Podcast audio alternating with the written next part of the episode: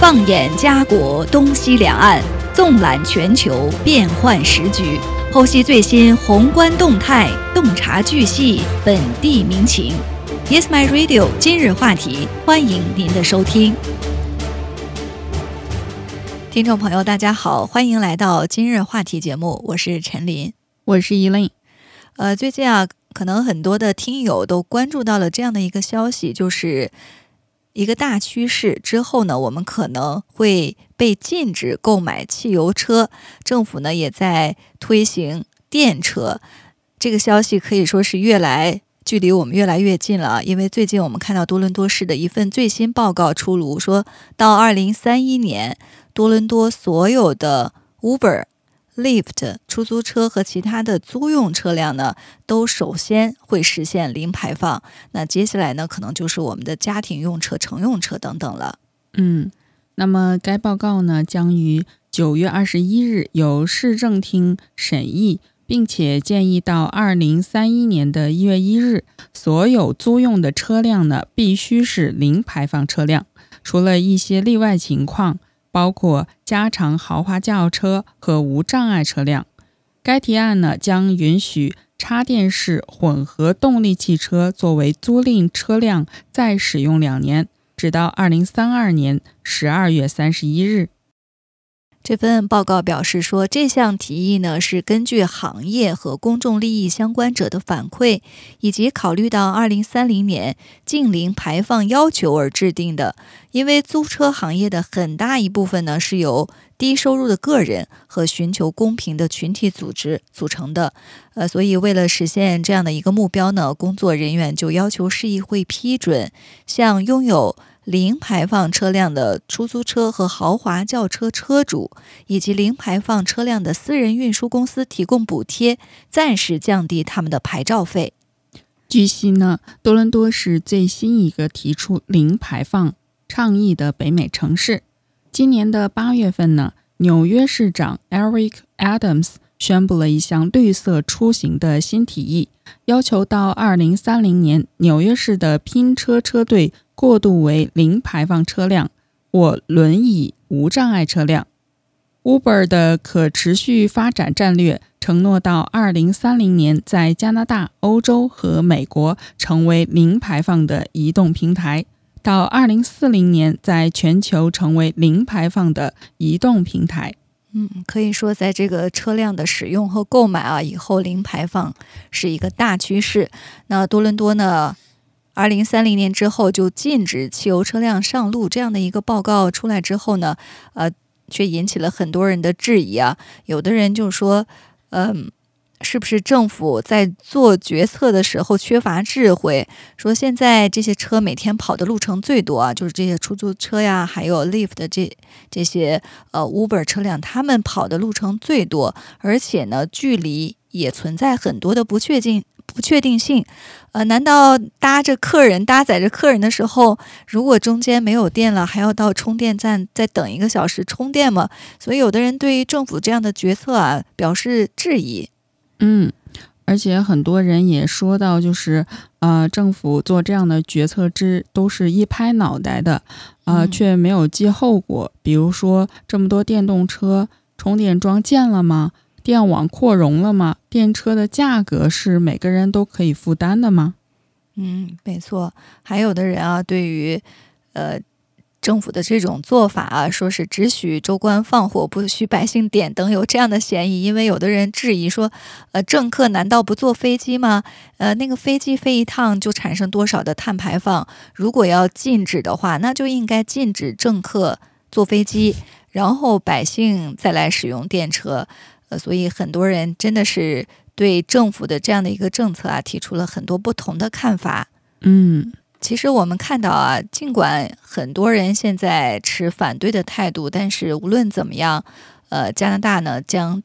禁止销售汽油车，看来是一个大趋势了。不只是多伦多的出租车，包括整个加拿大呢，都会在公交、卡车都要替换，这也是一直以来加拿大政府呢力争采取的一个措施。那目的呢，当然是减少这个碳排放，降低空气污染。所以我们也来看一下，就是从加拿大的全国来看，联邦政府在制定政策的时候，具体有些哪些内容？那联邦政府呢，已经宣布了一个计划，就是禁止在加拿大呢销售汽油动力车辆。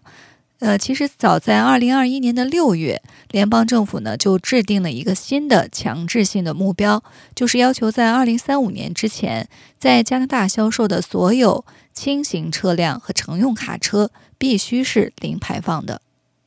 最初呢，官员们设定了二零四零年的目标，但是现在呢，这项计划被提前了五年。联邦政府希望通过大胆的政策来应对气候变化。这一举措呢，是加拿大实现2050年零排放经济更广泛计划的一部分。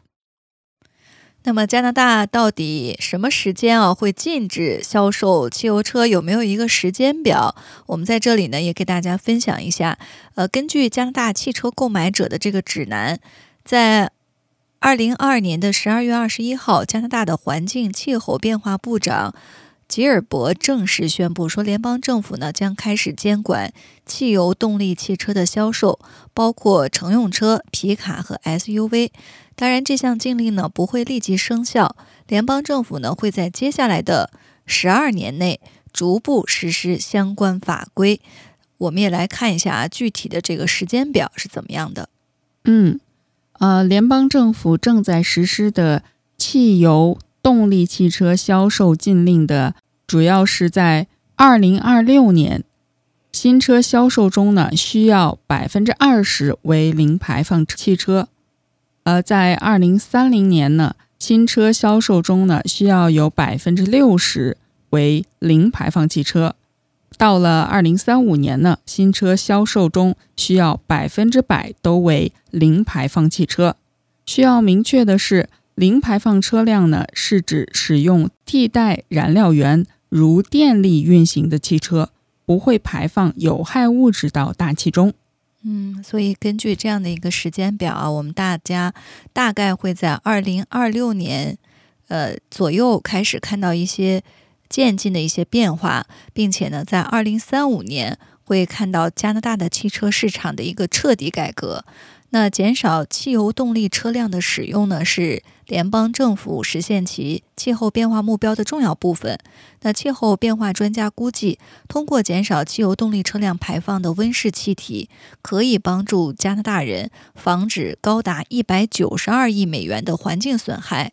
那最初呢，加拿大政府是计划在二零四零年之前禁止销售新的汽油动力汽车，但是现在呢，他们。将这个进度提前了五年，他们认为呢需要加快进程。嗯，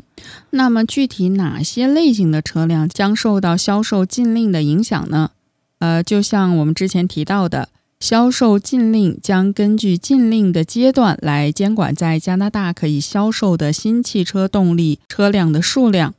呃，禁令将监管这些类型的汽车，包括家用车、皮卡、SUV。此外呢，环境与气候变化部目前正致力于减少使用汽油动力的中型和重型车辆。这些车辆的一些例子包括公共汽车、送货车辆、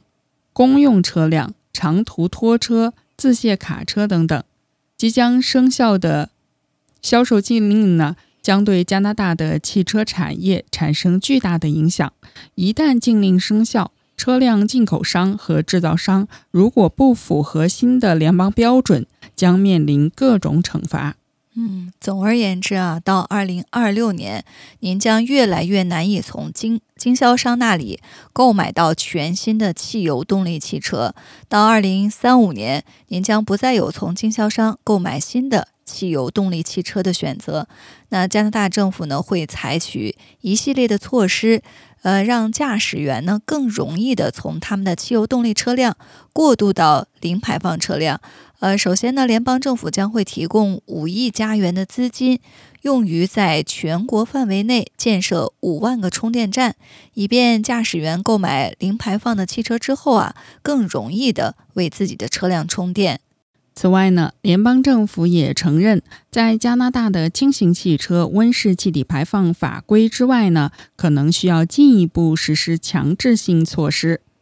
因此呢，如果您计划不久后购买一辆新车，考虑选择新能源替代品，可能会是一个明智的选择。嗯，所以最近几年啊，大家在如果有计划购买新车的时候，一定要考虑政府的这个政策。呃，当然，加拿大全国啊制定了这样一个零排放汽车逐步推进的战略，呃，很多人呢也是引来了非议。呃，有的人就说。呃，汽油车可以开几十年，那你见过电车开几十年的吗？很多人也担心这个电车啊，电池一旦是报废，那整个车就报废了，没有办法再开，所以很多人也呃顾虑重重。呃，还有的人呢，觉得政府的政策可能不会那么严格的执行吧。呃，到二零三五年，可能那个时候燃油车、汽油车还是照卖不误的。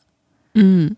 而且有一些。啊，网友也说到，加拿大现在是一边烧着大片的森林，排放着巨量的二氧化碳，一边又喊着零排放。嗯，而且说到这个加拿大的呃进汽油车呢，对气候变化的影响几乎是零。但是这个举这一举措呢，将会使加拿大人付出高昂的代价。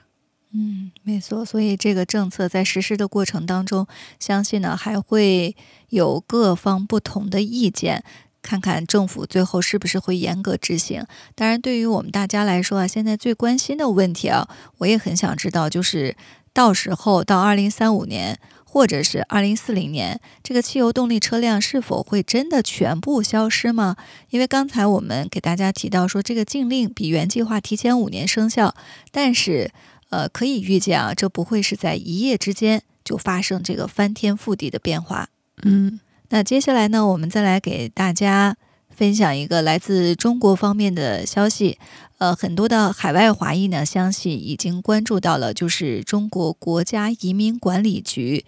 决定十月九号起，在中国的外籍人士可以网上预约查询签证证件，这样的话呢，就对在中国居住的外籍人士提供了更多的便利。我们也来看一下具体有哪些查询便利的功能。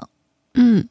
那么从今年的十月九日起呢，国家移民管理局政务服务平台开通在华外籍人士签证证件网上预约查询等功能。这八项功能包括在线预约申请本人签证证件、在线查询本人签证证件办理进度、在线查询本人签证证件信息、在线查询本人永久居留身份证件信息、在线查询永久居留外国人持用护照信息、在线查询办证机构信息、提供在线办事指引。提供线上亲友帮办服务。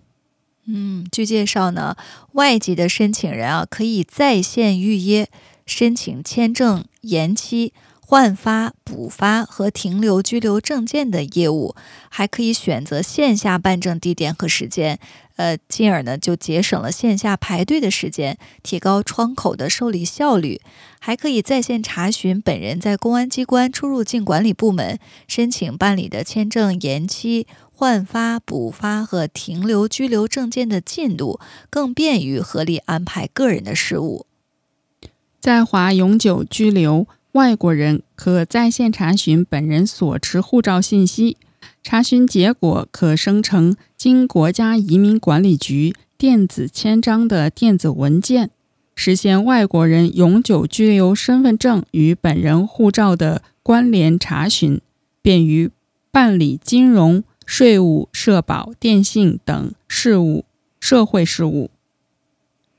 另外呢，国家移民管理局的政务服务平台还为老人、儿童等移动端应用操作不便、需要协助的外国人线上办理业务提供亲友帮办功能，支持中外用户呢将需要协助的外国人添加为业务办理人，协助办理证件预约申请、证件进度查询、证件信息查询等事项。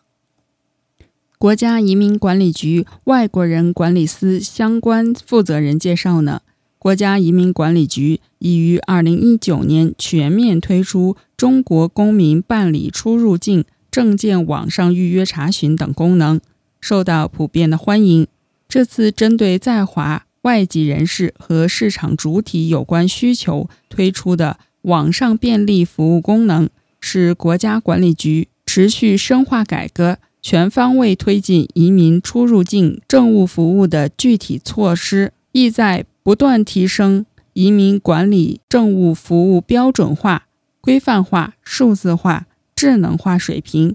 营造良好涉外环境，助力中国开放发展、创新发展和高质量发展。嗯，可以说呢，这个新的举措啊，将会对在中国的外籍人士提供。非常，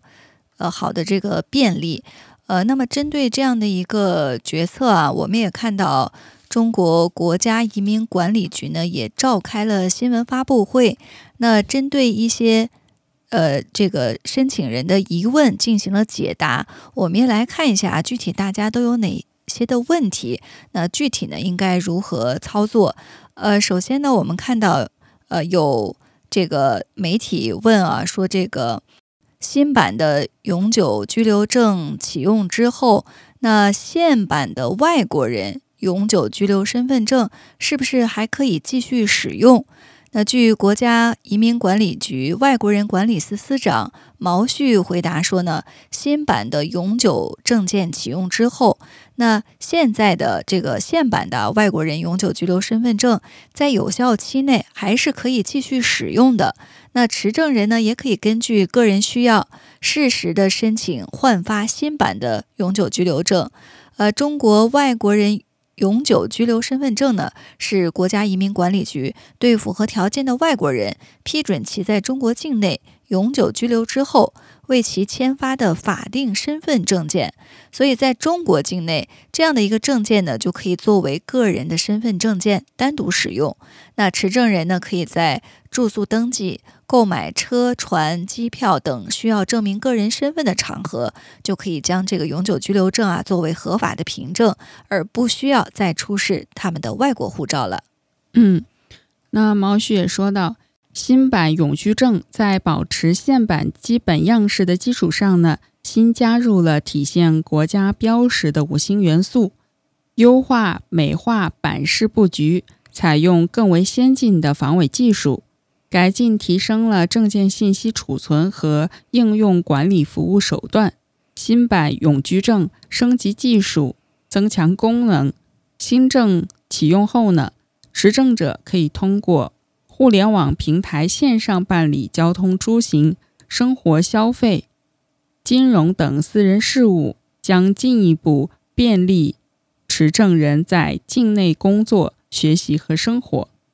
嗯，毛旭呢继续表示说，启用新版外国人永久居留身份证呢，是服务保障国家高水平对外开放、提升外国人管理服务信息化水平的实际举措。有利于提高移民管理服务的质量效率，更好地服务海外人才在中国工作、学习、生活，从而贯彻好、落实好人才强国的战略。那下一步呢？国家移民管理局也将会同有关部门加快推进各行业、各相关行业信息系统、设施设备的匹配性升级改造，拓展应用范围，提升体验满意度。全面顺利地实现改版的永居证的功能目标。外国人永久居留身份证是国家移民管理局对符合条件的外国人批准其中国境内永久居留后呢，为其签发的法定身份证件。随着中国经济社会的发展和信息科技的进步，为了进一步提升永久证社会认知度和外国人管理服务信息化水平。国家移民管理局基于更安全、更美观、更实用的考虑，对现版永久证机读和试读区域呢进行全方位的改进升级，完善调整技术规范，优化美化版式布局，增强防伪性能，研制推出新一版永居证，既便于识别试读，也便于持证人在更多线下应用场景机读。和互联网线上使用等等。那也有记者很好奇啊，提问说：这个新版永居证和现版的永居证相比，最主要的改变是什么？有哪些亮点？中国国家移民管理局信息科技司司长陈永利表示说呢，新版的永居证件在版式图案和技术设计上进行了升级优化，那主要是体现在三个方面：一呢是调整了芯片。存储结构优化了证件信息存储的方式，在印刷方面呢，也采用了更为先进的防伪技术，增强信息保护和安全性。那第二呢，就是调整了证件号码，由十五位调整到了十八位。这个呢，也是这次证件改版调整的一个很重要的方面，编列了外国人标识码、国际代码、申领地代码等信息码，一人一号，终身不变。那第三个方面呢，是优化了版式布局，完善了登记栏目，使用了全新绘制的长城图案，新增了体现国家标志的五星元素，更加直观地传递了中国形象和中国理念。那他表示呢，说在推进证件改版的过程当中，有专家也提出来说，新版的永居证可以形象地称为五星卡。呃，我们认为呢，这种称谓也是比较贴切的。嗯。那么有记者提问呢，新版的外国人永久居留身份证在服务管理技术应用方面有哪些改进和提升？